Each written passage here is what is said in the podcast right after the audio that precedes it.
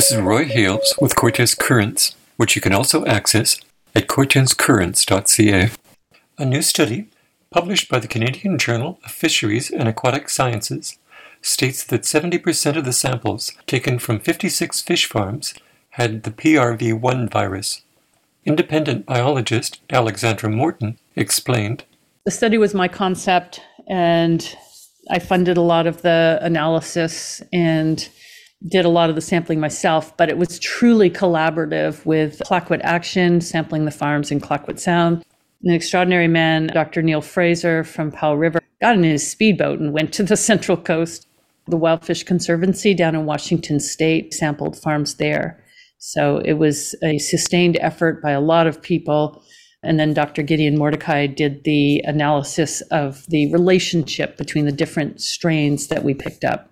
Cortes Currents reached out to Doctor Mordecai, a research associate with the Institute for Oceans and Fisheries at U B C, and the lead author of this paper. He's currently on vacation, but emailed he will be happy to chat after he returns.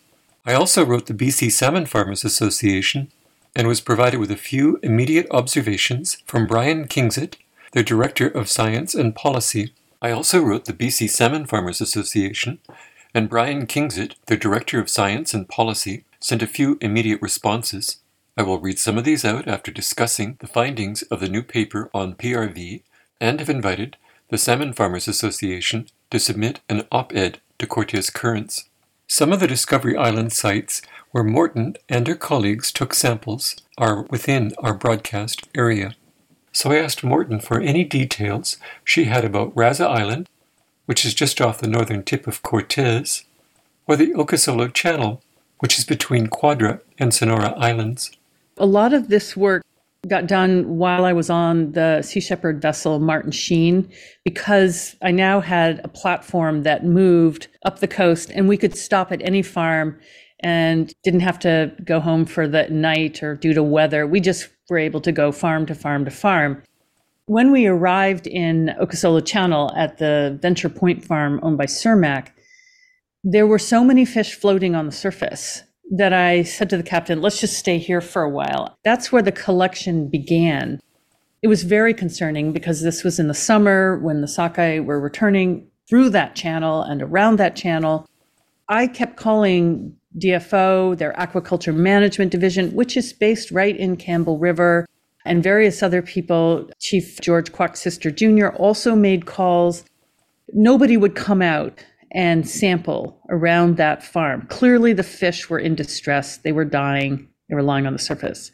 The study contains a map which marks all of the farm sites where P R V was found with red dots. When you look at those four red dots in Okisollo, what, what you see there is that we got P R V from all of those farms, which really is not surprising. This is a highly contagious virus, travels well in the water, is very hard to kill. And yes, it infected all those farms as well as Raza. The good news is all those farms are gone.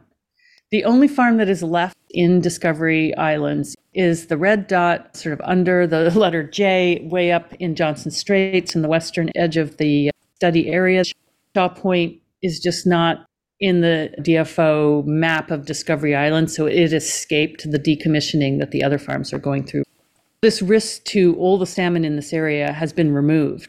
I can see from the sea lice data, because I've been down there in twenty nineteen, twenty twenty, twenty twenty-one, twenty twenty-two, counting sea lice on the juvenile salmon migrating through there. I could see the sea lice have vanished and I can't see the virus. I'm hoping that with the removal of the farms, the exposure to this virus has been greatly reduced for all these populations in that area. Can you give me a summary of the findings for this paper? Yes. First of all, we had to figure out a way to sample viruses from salmon farms in the face of the obstruction that the industry puts around this kind of research. They don't allow you to access their fish. I have done research in the past where I have accessed farm salmon from supermarkets in British Columbia, but you never know exactly what farm they're coming from. So I figured out that if you take a small aquarium net, which is a very fine mesh, and you circle the farm slowly, you can find the bits of rotting flesh and scales and feces that are coming out of these farms. Literally tons are coming out, and so it's not that hard to pick some of it up. We did that from southern Puget Sound to the central coast of British Columbia, including both sides of Vancouver Island. It was a highly collaborative effort with a number of groups, and then we sent the viruses for analysis.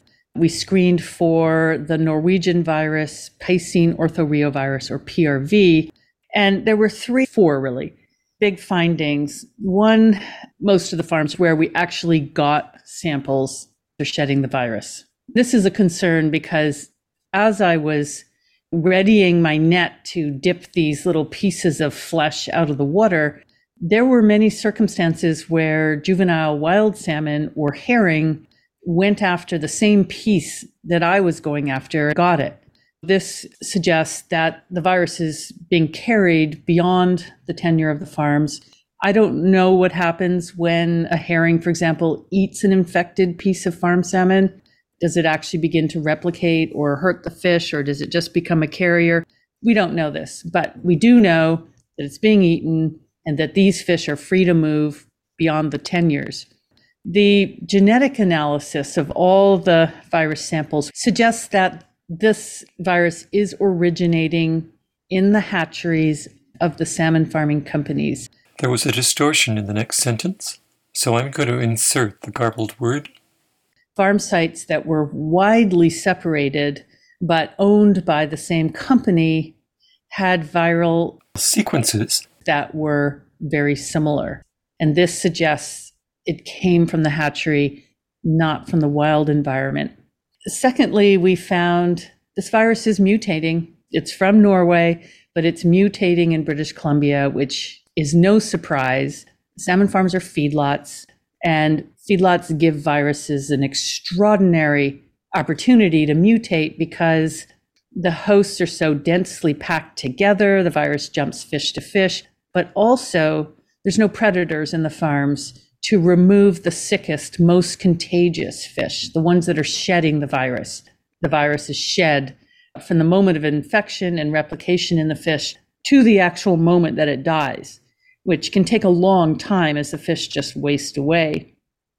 There was one more finding that's disturbing, but we don't know what it means.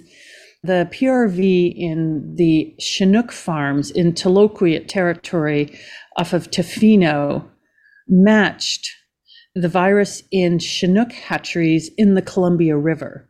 This raises a number of issues. One, it suggests the virus is mutating to adapt to Chinook salmon. We know from research in these farms in Tla-o-qui-aht territory, they're owned by Creative Salmon. We know that the virus is getting into the red blood cells of Chinook salmon, and as it replicates, it fills the cells and causes them to explode, overwhelming the fish with hemoglobin and then causing jaundice. So the fish actually turn yellow. This is research that D F O scientist Doctor Christy Miller has been working on for a long time, but through industry and D F O, that research has been blocked from publication. So it's a very sensitive issue. And to find the same virus in a Chinook hatchery in the Columbia, and this was not just our finding, we just verified research that has been done by others. Either there's communication between this hatchery in the Columbia River and the Creative Salmon farms. Maybe they're getting eggs from there, maybe genetic material is going back to the hatchery. We don't really know. We know this does go on up in the Yukon. The Yukon Chinook were the first Chinook used to stock the Creative Salmon farms. And we know from news articles and from internal D F O documents that sperm from the Creative Salmon Chinook was sent back to the Yukon. And coincidentally, the Yukon Chinook are collapsing and nobody knows why. And I've been trying to contact First Nations there to suggest they screen for P R V, but so far, it's just too volatile a subject. The other potential is that Chinook migrating from the Columbia are somehow picking up this virus selectively. The Tla-o-qui-aht farms have one strain, but the Ahouset Atlantic salmon farms have a slightly different strain. I don't know why the Columbia are picking up the Tla-o-qui-aht strain versus the Ahouset, but in any case, it's a Norwegian virus and it's up to no good. A spokesperson for the B C Salmon Farmers Association emailed, quote, "We've not had time to have fish health professionals review the paper," unquote. She nevertheless provided some immediate responses from Brian Kingzett, the Director of Science and Policy. Quote, "The authors sampled biological material around salmon farms for an endemic virus we would expect to find everywhere in the ocean, that they had no control sampling locations to compare," unquote. It has been eighteen months since Doctor Mordecai, Doctor Christy Miller from D F O's Pacific Biological Station in Nanaimo, and a dozen other scientists from U B C, the Pacific Biological Station, and Pacific Salmon Foundation published a study suggesting that salmon farms could be transmitting P R V to wild salmon populations. At that time, Doctor Mordecai told Cortes Currents, "Our findings show that salmon farms are indeed a source of infection for wild fish. Viruses leave a genetic fingerprint, and the genetic fingerprint shows that the same viruses that are in the farms are in the wild fish. All the evidence suggests that the virus is being transmitted from the farm to wild fish, and I haven't seen any evidence which says that's not happening." Kingzett claims the strain of P R V found in British Columbia has not been shown to have negative effects on wild or farmed salmon, and the authors of the present report are making unfounded conclusions. Quote, "The work on whether the virus is mutating is new and poorly supported, but the authors jump to giant conclusions that this is the result of aquaculture. Additionally, what the paper concludes and the claims that Morton is making on her social media about the paper do not line up." A quick comparison of the main points from the paper and what Morton said during our interview suggests the alleged difference may be one of opinion rather than fact. For example, the paper states, quote, "We collected biological samples adjacent to fifty-six net pens from five different companies and two farm salmon processing plants. seventy percent of samples were positive for Piscine orthoreovirus one. Morton said, "We collected biological samples adjacent to fifty-six marine net pens from five different companies." So that's Cermaq, Maui, Grieg, Creative Salmon, and Cook Aquaculture in Washington State. seventy percent of these samples were positive for P R V one. The paper also states, quote, "We differentiated the sample types by buoyancy, unidentified biological material, feces-like, and scales were suspended below the surface, while biological material floating on the surface was categorized as lipid-like.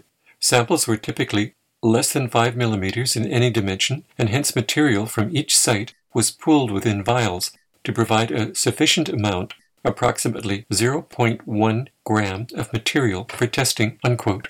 So the vast majority of these farms are shedding the virus into the marine environment, but they're doing it in these tasty packages of flesh, but also scales and feces. This is attracting wild fish, and observations that I made during these collections was that the wild fish are darting after these bits of flesh. So are the seagulls.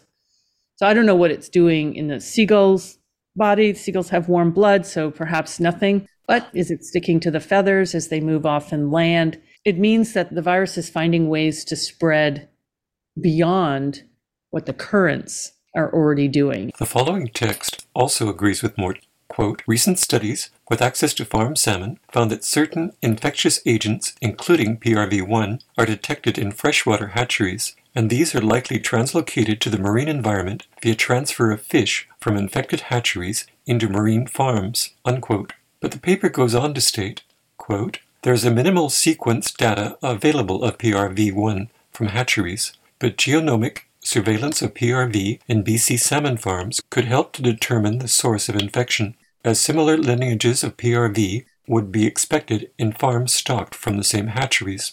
The alternative hypothesis is that P R V is transmitted from the marine environment, either via wild fish or other nearby farms, to net pens, where the infection then spreads within the farm. The issue remains uncertain because there is little publicly available data on the infection rate in hatcheries," unquote. There's more room for alternate explanations in that statement. I look forward to interviewing lead author Doctor Gideon Mordecai when he returns. It's extraordinary to me that in the efforts to restore wild salmon that there has not been more focus on pathogens. It just seems a natural thing to investigate, particularly when high water temperature is rising and it is a stressor. So it makes fish that are infected even weaker and more likely to succumb to the virus. Now, I have to say that prior to salmon farming on this coast, people were quite open about pathogens. There was a Doctor Wolf that wrote about, for example, the spread of the I H N virus from enhancement hatcheries into the wild. It was openly talked about because people wanted to deal with it. They wanted to stop this. But since the salmon farming industry has come on scene, literally, salmon health in terms of pathogens has become a state secret. When I first started sampling for viruses, enhancement hatcheries related to D F O were instructed not to provide samples to me. And this is strange because I was testing for viruses. I would provide them with the results. This is expensive work that I was willing to do for free for them, so that they could move forward and respond to try to remove these pathogens from their facilities. But you can't pick up a salmon anymore and put it in a hatchery and be confident that you're not bringing P R V or the tenazobacillum bacteria or other pathogens that are being amplified from these farms. To put it bluntly, the waters of British Columbia have been somewhat weaponized against wild salmon by this superloading of pathogens that they just have not evolved to live with, to survive. And uh, the salmon farming industry is vehemently against this sort of concept, but it doesn't matter what they say. We know that both native pathogens and foreign pathogens are in these farms and that these populations of Atlantic salmon do not exist on this coast. Number one, we don't have Atlantics, but number two, salmon move, and they are honed by predators every day of their life. From the moment the egg leaves the mother's body, there's a predator for any salmon that is weak, and that just keeps the population healthy. And so the salmon farms don't do that. Some people have asked me about this mutation that we're seeing arise in the P R V in British Columbia and whether it is a more virulent strain. We don't know that. We don't have the kind of research going on that, of course, was applied to COVID that tells you exactly what portion of the virus mutated and is it attached to the cells? What is that mutation doing? We don't know that. What we do know from an enormous body of research is that when you allow viruses to mutate in feedlot environments, you are selecting for higher virulence. The reason is simple. In the farms, there is no long-term potential prospects for any pathogen. All the fish are going to die in a certain day, and that is picked by the company, not by the health of the fish. The fish isn't going to migrate. It isn't going to go up a river. It isn't going to spawn. It's just going to grow to a certain size, and it's dead. The whole live lightly on your host that wild pathogens use doesn't work in a salmon farm. There's so many other pathogens competing for that host that the better strategy is just come out hard, replicate as fast as you can, which means higher virulence, and try to spread in the short window of opportunity that they have on these fish. So, of course, it's concerning that the virus is mutating in British Columbia, which it has already done in Norway. We have an early model of P R V, a less virulent strain. It is causing disease, which D F O and the companies want to say it's not, but the evidence is too great. It is causing heart damage in fish. We are going to see virulence happen here because it's so careless what's going on in these farms. There's just this remarkable decision that has happened. Washington State has closed all their salmon farms, and those fish have to be out by the middle of December. And the First Nations in Seychelles Inlet on the same day, interestingly, did the same thing. The Discovery Islands is now clear except for the one farm. Most of the farms are out of the Broughton Archipelago due to the enormous efforts of most of the First Nations in the Broughton Archipelago. That means salmon from the Fraser River, from Washington State, and from East Vancouver Island rivers are migrating without exposure to salmon farm pathogens until they get to Port Hardy, and then there's a bunch of farms. And the Central Coast, there's a bunch of farms. The same thing is not happening on the west coast of Vancouver Island. All of the nations there that have salmon farms uh, have had signed agreements with these companies, and they're going to allow the industry to continue. This is Roy Hales with Cortes Currents. Goodbye.